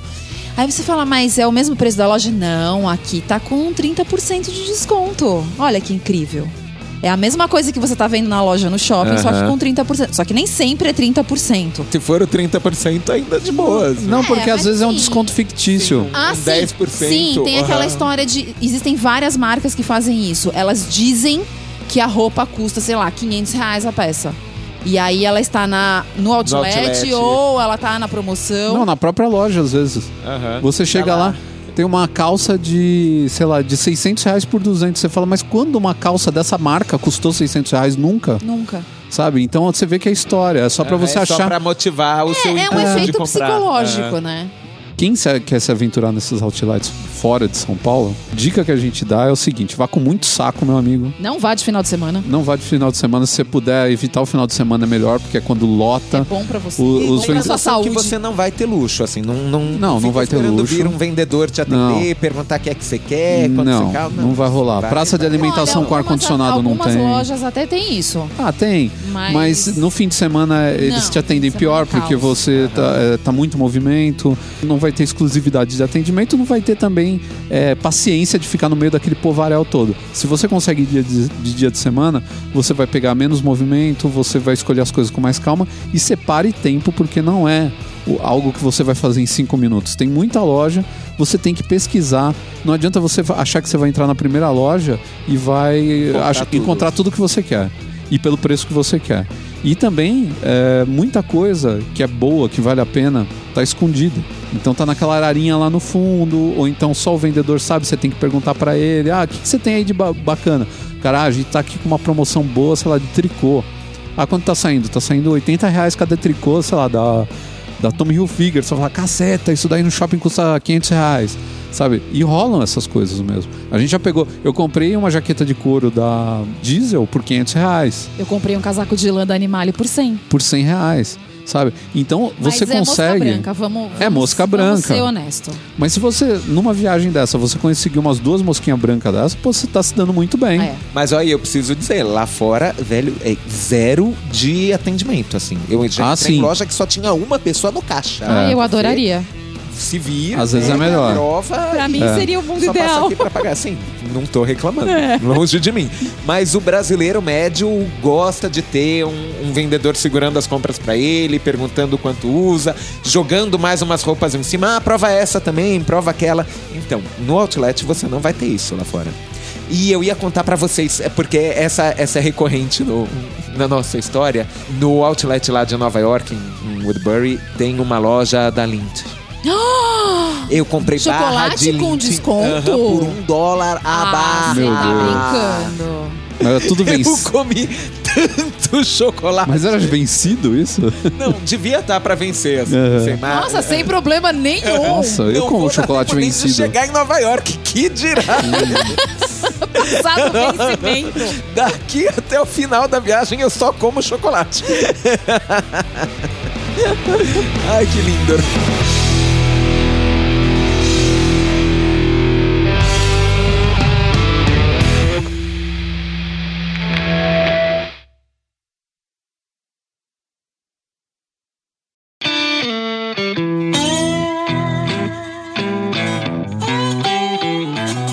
Nosso terceiro bloco, nós vamos discutir uma daquelas questões que dividem a humanidade: cães ou gatos? Quem é o melhor amigo do Na homem? verdade, o, que, o tema é cães e gatos, mas ele tá criando polêmica. Tá criando polêmica. É, Carrasco tá disso. detonando. O cara veio aqui pra criar polêmica. Não, a gente Cães quis unir e cães gatos. e gatos pra dizer que eles são compa- companheiros, mas eu já sei que eu sei que tem gente que, que tem essa coisa do ah, eu prefiro cachorro, eu prefiro gato. E a gente vai ser sincero, tá? Só porque eu comecei causando. Não, é, pra gente não tem polêmica. Todo mundo aqui já teve cachorro, já teve gato. Nossa, Eu sou muitos. da opinião, muitos, aham, que, muitos, olha, são é, vários. Goste de bichos, não goste de um bicho. Não vem, ah, esse é bacana, o outro não é. É. É verdade. E cada um é bacana por um- uma questão diferente, né? Por, é, exemplo, por exemplo, o gato que tá deitado aqui atrás da gente, no sofá enquanto a gente grava, ele não tá nem aí com o que tá acontecendo Não. aqui. ela tá to- totalmente alheia.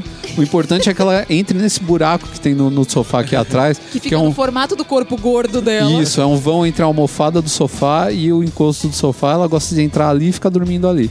Mas o, o gato tem essa coisa, né? Dele ser mais calminho, dele se, se colocar ali num cantinho e ficar ali dormindo, mas de vez em quando ele vai lá, ele sobe em cima de você, fica se esfregando em você, faz festa. Às vezes ele dá um sprint pela casa. E- Total, Isso, do né? Nossa, nada. a minha gata, velho, é, é assustadora. Parece que ela. Nossa. Tá possuída. Aham.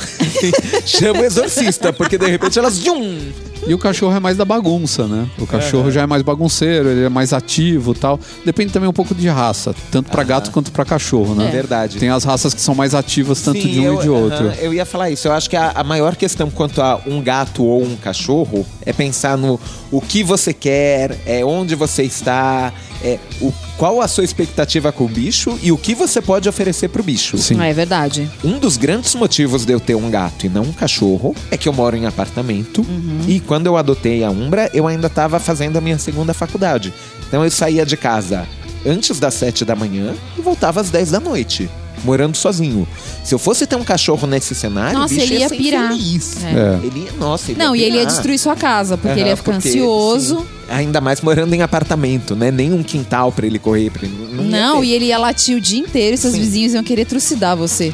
E depois isso vai gerando outros ia problemas, né? Porque o fato dele não se exercitar, o fato dele não queimar a energia dele, então ele começa a ficar ansioso, ele começa a ter problemas psicológicos mesmo. Sim. O cachorro da minha mãe, que a gente fala que é nosso, porque a gente também ajuda a sustentar aquela, aquela, aquele trombolho, que ele, é, ele é um labrador preto, mas ele Nossa. é gigante. Aham. Ele, Acaba- eu não sei o que aconteceu, ele tomou vitamina demais. Nossa, ele ele, parece Já um... não é um cachorro pequeno lá. É, não, ele- ele... é maior que a maior É, parte. ele é um a labrador média. que queria ser um Rottweiler, sabe? É. Por exemplo, uma das brincadeiras dele, ele tem um, um- A gente comprou pra ele há um tempo atrás um cobertor, porque a gente fala, ah, ele fica lá no frio, ele precisa de alguma coisa pra ele se aninhar ali, né?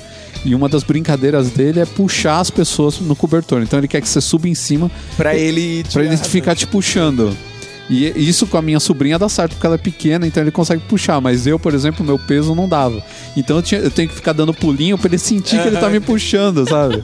Mas ele fica, ele fica malucão, cara, me puxando ali que nem louco. E pra ele é a maior Não, é, diversão. um animal desse é muito difícil de você ter em apartamento. É, porque ele quer gastar, ele quer gastar energia, ele quer bagunçar, ele quer interagir com você de, de uma maneira que ocupa muito espaço, porque, meu, ele- E que consome um bocado de energia. Meu, eu- e a sua, assim. É. Não dá pra você, ah, vou, vou cuidar do meu cachorro em cinco minutos. Não, sem condição. Então, eu tive uma, uma cachorra de uma raça que chama Saluk. O Saluk é o galgo persa, Ah, ok. né? Que é parente do Afghan, né? Que são aqueles cachorros bem magros e, Aham, e são muito rápidos, cara né? afunilada. Cara funilada, né? Focinho comprido e tal.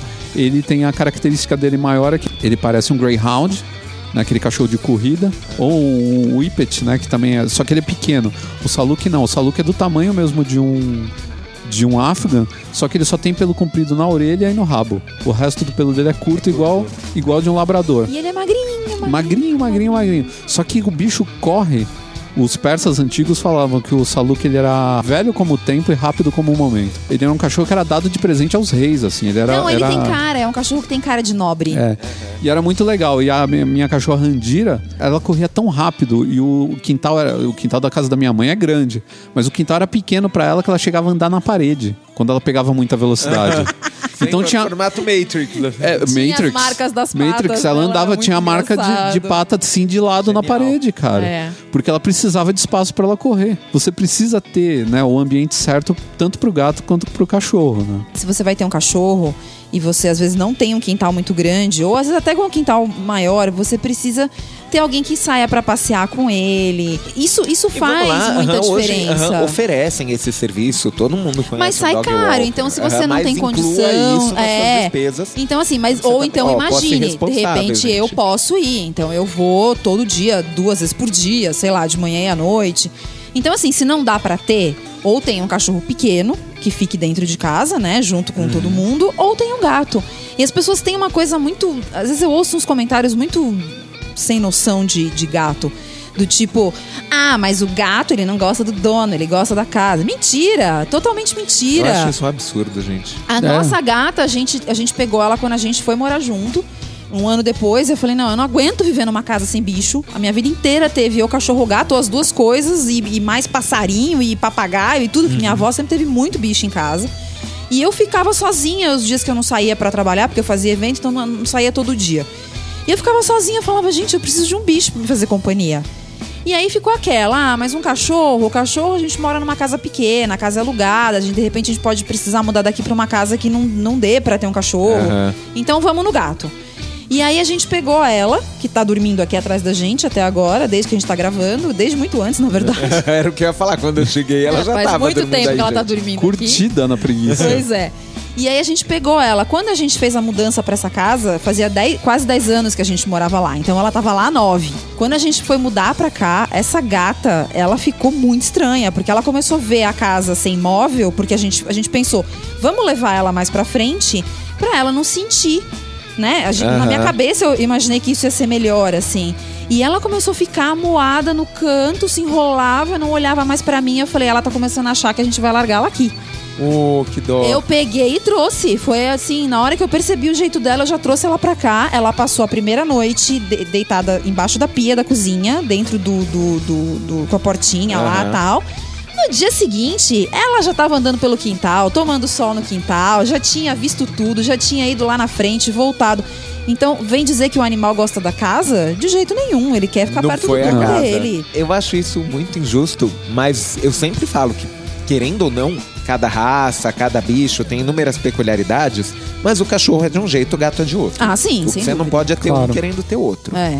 Então, eu falo que ter um cachorro é que nem ter um filho. Ter um gato é Uhum. que nem ter um colega de apartamento. É por aí. É um Cachorro. roomie. O gato é seu roomie. Aham. O cachorro sempre vai olhar pra você com aquela cara que a criança pequena olha pro pai. Nossa, É. ele é incrível, ele tudo que ele quiser fazer comigo, eu vou querer fazer com ele. É. Nossa, aham. enquanto o gato, Não ele tá tem nem a vida aí, dele. Se o é. que você tá fazendo é bacana, ele vem junto. É. Se não, ele tá na E dele. o cachorro tem o lance de reconhecer quem é o dono da casa, quem é o líder Aham. e, e ter um respeito todo especial. Que nem o, o- Eu tive vários cães assim que eles olhavam pro meu pai de uma maneira diferente. O tratamento com meu pai Aham. em casa, quando a gente era criança, com a gente era de um jeito, com meu pai era completamente outro, porque ele sabia que aquele cara era o, aquele era o provedor, era o dono da casa, era o cara que mandava em tudo e tal. Então era muito louco isso, o jeito de, dele se relacionar. O gato, ele é mais ou menos parecido Ah, com o todo gato ele até adota um favorito. Sim, ele Às tem o favorito. Quem, quem que ele- mas não é obrigatoriamente o. Não, pode ser uma o criança, pode ser um, um- qualquer coisa. Ele E- adota o humano de estimação. Meu, é, é muito. É, é- na verdade, o humano é o pet dele. É o pet dele. Mas é engraçado, por exemplo, o gato ele é cheio de maniazinhas assim interessantes, né? As pessoas acham que o gato ele não tem muita personalidade, é totalmente o contrário. Nossa, é o né? contrário. A, a, a Kim, que é a nossa gata, ela tem uma mania, por exemplo, de deitar no meio da gente todo dia à noite, né? E, e ela tem uma, Cara Não. de alegria. não, e ela Porque tem ela rouba tudo, ela rouba a coberta, ela rouba o espaço, ela deita no meu travesseiro. Tipo, E ela tem uma coisa. mania mais louca ainda, que a, a Bárbara, quando ela deita no meio, a Bárbara sempre abraça ela, passa um braço por cima. E ela tem a mania de com a pata, se eu tô com a mão perto dela, ela vai com a pata e encosta a pata na minha mão. Oh, que e às, amor. vezes ela- e às vezes é muito engraçado, cara, que ela fica com, ela faz um movimento como se estivesse fazendo carinho na minha mão. Ela fica passando a Ah, pata que graça. na minha mão, que é um negócio que eu nunca tinha visto. Eu já tive 500 gatos, cara. Nunca vi nenhum fazer isso. Então. Então cada um é de um jeito. E e ele desenvolve a dinâmica. Eu, eu penso muito na, na gata como, como roommate mesmo. Eu moro num apartamento de dois dormitórios, então literalmente eu tenho o meu, a gata tem o dela. Ela não dorme comigo. Desculpa. Você tem o seu quarto. Eu durmo de porta trancada Uhum. e não fui eu que ensinei, até porque eu sou péssimo adestrador. Eu só faço isso com humanos. É, desculpa. Ela não faz barulho enquanto ela não escutar o despertador. Eu nunca acordei com, com miado ou com porta arranhando. Ela sabe que enquanto O gato não sair- pisando na sua cara. Aham. Não. Enquanto não sair barulho do meu quarto, ela também não faz barulho. Olha que legal. Isso é muito louco. E por outro lado, também o cachorro tem uma coisa legal que é, para quem gosta, principalmente o cachorro para atividades ao ar livre, Ah, é ele é muito, ele é Não, muito ele é melhor, né? Imagina, de verdade, pra quem tem crianças em casa, o cachorro é ótima É. companhia. Vai até obrigar o seu filho a sair um pouco, sair da frente do, do tablet videogame. e levar o cachorro pra passear. É, ele é. O cachorro é, é muito o melhor amigo da criança, ele tem mais Sim. paciência, É. ele deixa um monte de coisa que. Ah, eu acho, eu Aham. acho to- todos muito legais, assim. Uhum. é- acho que depende mesmo das condições. Eu, por mim, eu teria cachorro em casa. Eu acabei não tendo, porque depois que eu mudei pra essa casa que é maior e eu poderia ter. Eu já tenho, a gente já tem o que, o que vive com a mãe do Ricardo, que a gente sustenta, então acabaria ficando caro ter mais um. Mas assim, eu por mim eu teria fácil, fácil. E eu gosto de cachorro grande. Eu não gosto tanto de cachorro pequenininho. Então eu teria, assim, outro labrador. Eu falo labrador, mas é mais. Porque eu pegaria um vira-lata aham, facilmente, porque da minha mãe é uma vira-lata, assim, terrível. Você chega lá, ela ri pra gente, ela mostra todos os dentes, faz a maior bagunça. E é tudo muito legal. Agora, o que eu acho que a gente precisa, as pessoas precisam tomar consciência é parar de comprar cachorro. Eu também Eu, sou eu contra. também sou a favor da adoção. Na verdade, Ah. cachorro ou gato, enfim, Aham. parar de comprar animal, porque tá uma indústria terrível e assim, a gente come... eu acompanho várias ONGs no, no Facebook de que, que são que tem a adote um gatinho, que é de gato, que é a que você adotou Sim, sua foi gata. onde eu peguei a Umbra. Então, tem a da Luísa Mel, que é- tem gato e cachorro. Você vê umas histórias escabrosas das pessoas que Sim, sim, exploram os aham. animais Eu- pra ser reprodutor. Não, é, é muita judiação, sabe? E Sim, tanto é- é animal meio jogado assustador. na rua. E de verdade, eu, eu acho que assim, primeiro de tudo, pense na posse responsável. Uhum. Você não vai ter um, um bicho, nem um gato, nem um cachorro, se você não tá comprometido a ficar com ele a sua vida inteira e a vida inteira do bicho. Sim. Que, aham, vamos lá, não é um negócio que, que vai durar duas temporadas. É, Então, não mesmo. aham, me choca quando, tipo, teve o filme do Sentium Dálmatas e dois anos depois a quantidade de dálmata abandonado multiplicou em 200%. É, ah, isso é terrível. Todo mundo comprou dálmata porque era um cachorro que tava na moda.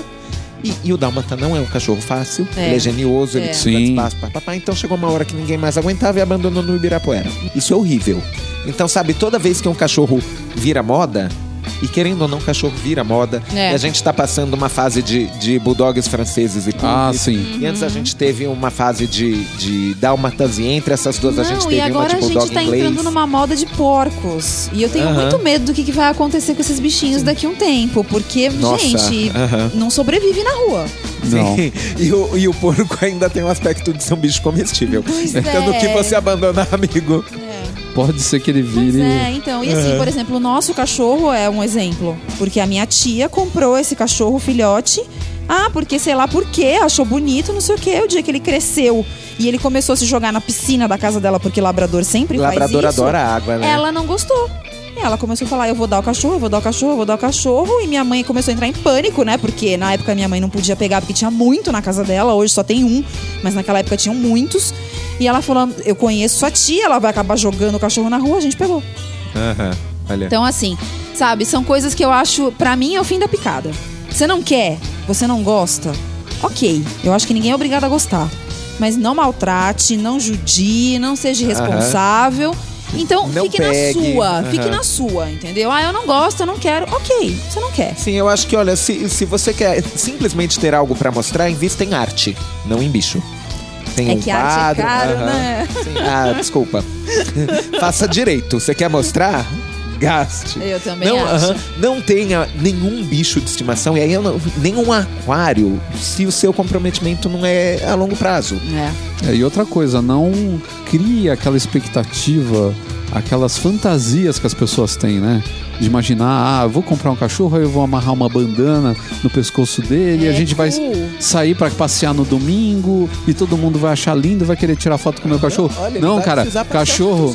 Não, cachorro é limpar cocô, cachorro é dar ração, cachorro é dar banho. Tem que lavar o quintal Sabe? todo dia. Ele, o dia que ele Gato tiver. também. É, o dia que ele se sentir ele é mais sozinho. fácil de manutenção, mas... É, o gato é mais fácil de manutenção, porque o gato tem a areinha dele, você vai lá, limpa a bandeja e tá mais fácil. Mas é cachorro que- dá mais trabalho. Mas é aquele negócio Mas que. é, cachorro dá pra você passar sem escovar. Tem muita raça que não precisa. Gato, até de pelo curto. Sim, É, todos têm.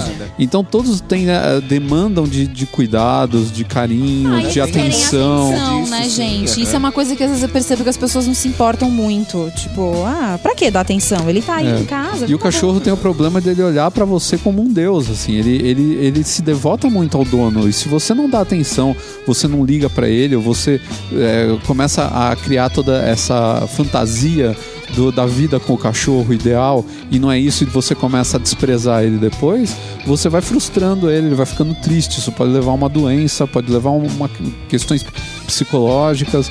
É, o cachorro ele tem todo um, um- um tratamento com ele que se você não, não é, fizer as atividades certas com ele, ele vai roer móvel, ele vai começar a fazer cocô no Sim, lugar ele- errado. Ele fica meio neurótico. Ele fica meio neurótico. Total. Então, antes de, de adotar, aqui que o diga. Antes, antes de adotar, que a gente tem fé que você vai adotar e não vai cair na besteira de ficar comprando por causa da raça e, e correndo atrás de hype, de, de, de moda. É, pensa bem se você tem é, o tempo para dedicar, ou se você vai ter uma pessoa que vai poder cuidar bem dele. Mas eu acho que todo mundo deve- deveria ter um amigo peludo Ah, em eu casa. também acho que sim, é muito Porque bom. é muito eles são, bom. Eles são ótimos. Eu, E- falo, eu falo com a minha aqui o dia inteiro. Às vezes o Ricardo olha e fala, o que, que foi que você tá falando aí? Você falou comigo? Eu não, tô falando com a Kim. Então, e, é aquele, e é aquele negócio, né? Você desestressa, o bicho é bom pra esse- esse tipo de coisa, faz companhia. Faz, faz companhia. Acho muito legal isso.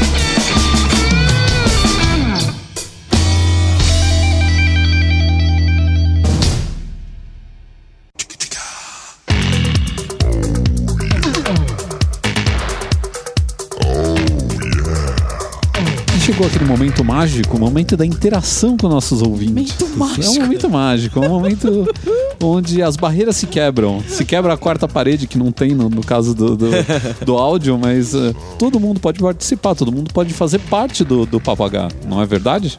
É verdade. Então é isso aí. Se você quer mandar o seu recado pro Papagá, você pode mandar via e-mail por. papoh.canalmasculino.com.br E se o cara quiser mandar uma mensagem no nosso Twitter, por exemplo, qual que é o Twitter do Papagá? Arroba canal masculino. Olha Olha lá, foi só. uma pegadinha e ele não caiu. É. Tem também o nosso Facebook, que é facebook.com barra canal masculino. Também pode mandar recado por lá, que a gente responde. Também pode ser é, incluído aqui na nossa leitura. Você pode fazer um comentário na iTunes Store. É só procurar lá canal masculino, Papo H, que você vai encontrar lá e fazer um comentário lá. A gente deixa. Esses aí a gente deixa dar uma amontoadinha pra gente ler depois todo mundo junto. Mas tem a galera que tá comentando lá. E por favor, faça a avaliação também que ajuda a gente a subir no ranqueamento. É, por favor, Do- cinco estrelas, cinco estrelas. Cinco. Quem que eu esqueci de falar da, da- de que rede social? Tem mais. A mais importante de todas, Qual? www.canalmasculino.tumblr.com.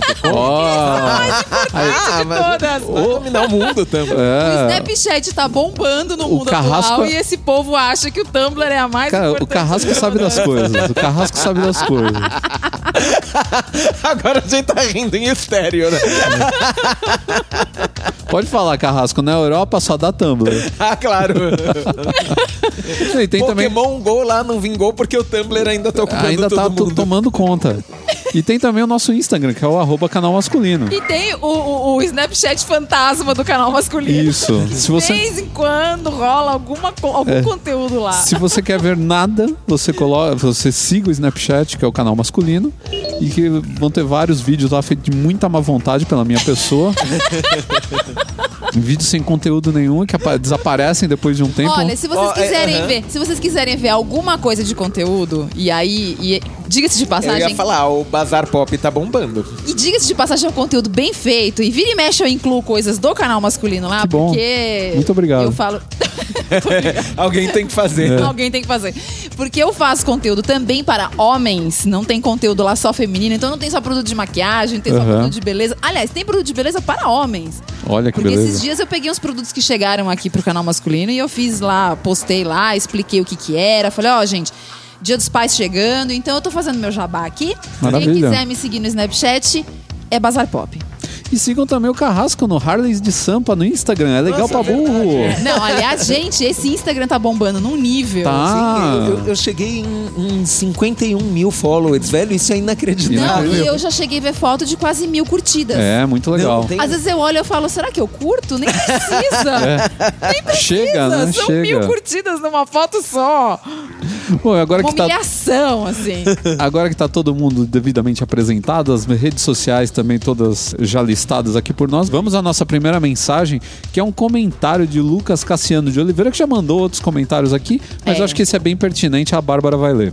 Muito bom podcast, como sempre. Opa, muito obrigado. Quero agradecer pelo conteúdo e dicas. Confesso que também mudei minha indumentária porque tinha muitas roupas nada a ver, como camiseta de time. Parecia um banner de várias marcas. Comecei pelo básico, segui o checklist de roupas básicas e me ajudou e Olha. tanto. No começo, confesso que estranhei a usar um brogue, um sapato bico redondo de camurça. Ainda assim, o melhor foi receber o elogio da minha supervisora. Ah! garoto. Falando que gostou e estava ok com minha escolha de mudar. Só tive benefícios. Acredito que devemos nos permitir ousando às vezes, mas mantendo nossa essência. Obrigado por fazer o que vocês fazem e saibam, em mim vocês conseguiram cumprir o papel de fazer me vestir melhor e estar bem comigo mesmo. Olha aí, Lucas, parabéns. Parabéns, Lucas. É isso aí. tá Adoro vendo? gente que sabe ouvir. E ele captou bem o negócio, que é o, é o lance de você se vestir bem não quer dizer que você tem que abandonar a sua personalidade, a Não sua. mesmo. a- Não é pra você Individualidade. pessoa, é pra você parecer uma Inclusive- versão melhor de você mesmo. Inclusive, a gente já fez um mesmo. podcast sobre isso com o Tato, né? Verdade. A gente falou de moda e individualidade. Verdade. Olha Nossa, só, tempo, é, né? o pessoal Faz tá aprendendo as tempo. coisas, é legal isso. Então, é Muito obrigado as pela pessoas- participação. As pessoas levam a sério o que a gente fala. Valeu, Lucas. Agora o e-mail de Darwin Lima. Olha, um Olha, ouvinte nome é que é um cara evoluído. É. Olá, pessoal. Acompanho o podcast há algum tempo e sobre o tema das roupas sob medida tem uma dica que funciona bem comigo. Muitas vezes vemos promoção de grifes mais caras, 50% off. Olha lá, já linkando com o nosso. Quem diria? É. É. sob medida. Mas quando chegamos para, o, para olhar as peças, nos deparamos apenas com modelos grandes e pequenos ou pequenos demais, o que pode inviabilizar a compra. A solução que encontrei foi buscar o auxílio de costureiras experientes que podem transformar uma camisa XL em uma M Slim Fit. O resultado é primoroso. Claro que é sempre bom buscar um profissional competente, uma vez que após passar a tesoura na roupa não tem mais volta. No meu caso, caso, pedi indicação a um colega vendedor da Brooksfield que me repassou o contato da costureira que faz os ajustes da própria loja onde ele trabalha. Ah, Fato que por si só já me deixou tranquilo por se tratar de uma marca de alto padrão. Agora, vendo os anúncios que realmente valem a pena, não me preocupo em pegar camisas ou calças maiores, visto que, como no passe de mágica, elas ficam sob medida para mim. Era esta dica a compartilhar. Parabéns pelo trabalho, um forte abraço. Darwin Lima, ele é advogado em Natal, Rio Grande do Norte. Olá. Olha que maravilha, a gente chegando lá na pontinha do Brasil. Então, e é uma pessoa que precisa de roupa social, né? É. e, e muita, porque usa isso É o todo dia, cotidiano, que é a né? parte mais complicada. Mas eu né? preciso fazer um adendo aqui nessa história do Darwin. É, ele falou aqui que você pode pegar um XL e transformar no M Slim Fit. Nem toda roupa você consegue fazer isso. É. Por exemplo, uma camisa, É que você. se for um XL da Zara, ele transforma no M Aí nem facilmente. Não, o XL da Zara já é M, já, né?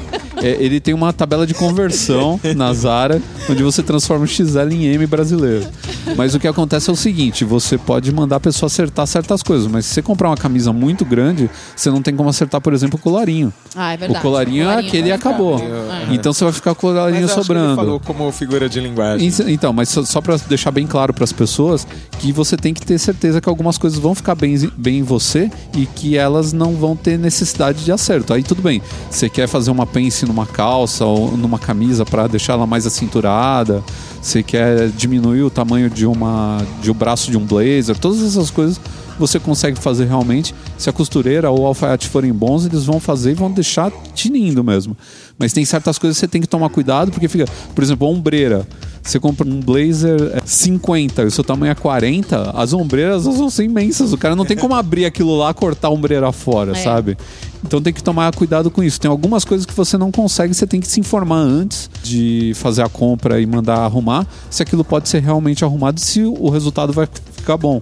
Às vezes o próprio blazer dentro dele, ele já tem tecido extra para você abrir e deixar ele maior. Então se tá apertado, às vezes você consegue um blazer casual, você consegue arrumar. Tem- antes de, de comprar e pensar em mandar para costureira, acho que é melhor conversar com ela ou com o alfaiate, saber É. o que pode Não, ou não tem que ser ver feito. também custo, porque de repente pode sair muito caro. Eu ia entrar nesse, nesse, nesse quesito também. É, se É, você conhece alguém que faça por um preço justo, É. ótimo, mas Mas às vezes você economizou na peça o que você vai gastar na costureira. Então É. não dá muito, muito certo isso. É, mas olha, eu ia falar, Darwin, você está entre amigos, porque 66,6% dos participantes deste podcast são ou já foram do mundo do direito. é, é verdade.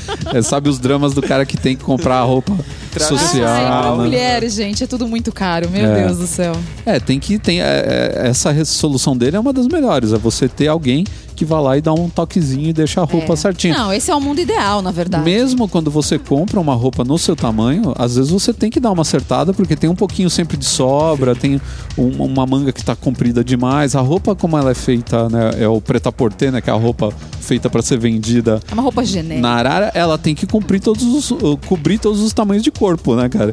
Então tem o cara desde o do braço curtinho, braço longo, né? Então, geralmente, o, o- sempre dá problema pra mim, dá problema na, na, na manga. A manga sempre é um pouco mais comprida pra mim, então eu tenho que mandar acertar. né? E fica horrível aquela manga de blazer que termina na ponta dos dedos, né? Aham. Parece que você Parece roubou o que tá blazer usando de a roupa alguém. do pai. É, então fica muito Defunto feio. Não, e, aham, e até a questão de que normalmente o G no Brasil é pensando em pessoas gordas, É. não em pessoas altas. Altas. Então, às vezes, ele tem. Ele aumenta nos lados, mas ele não aumentou no H. Exatamente.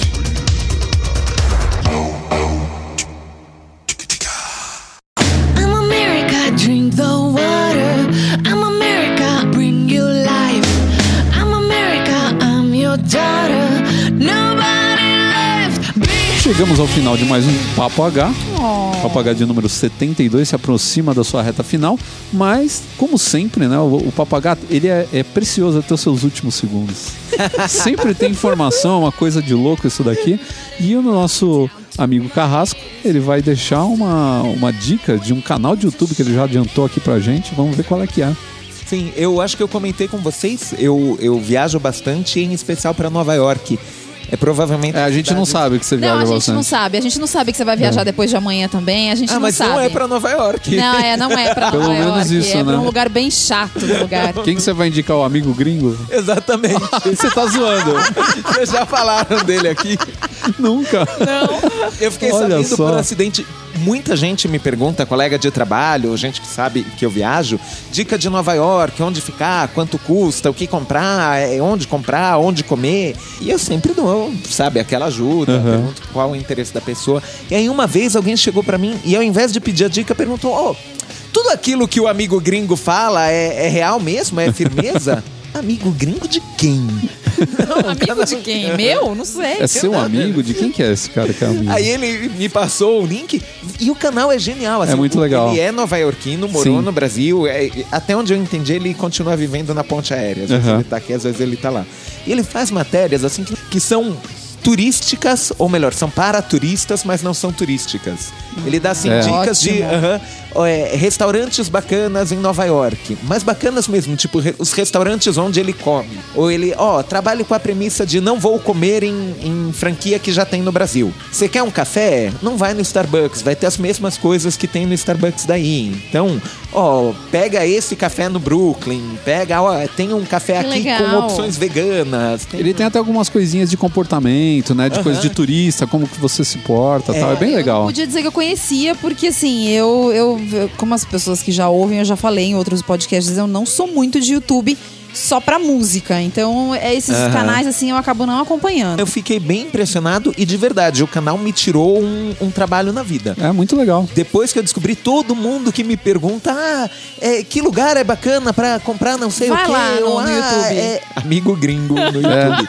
Tudo que você precisa saber. Não sou eu, mas. É, ele é como fala se com fosse. muito mais propriedade que eu, inclusive, que nada como falar com o nativo. Mas foi uma boa dica mesmo. Não tinha pensado ainda em falar sobre o amigo gringo aqui.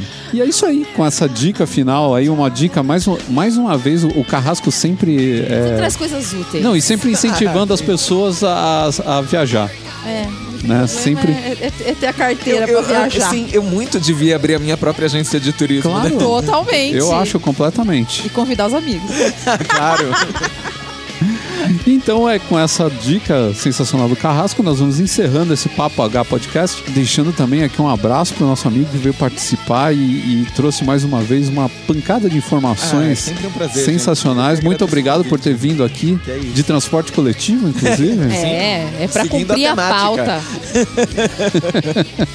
Então é isso aí, minha gente. Um abraço a todos e nós voltamos em breve.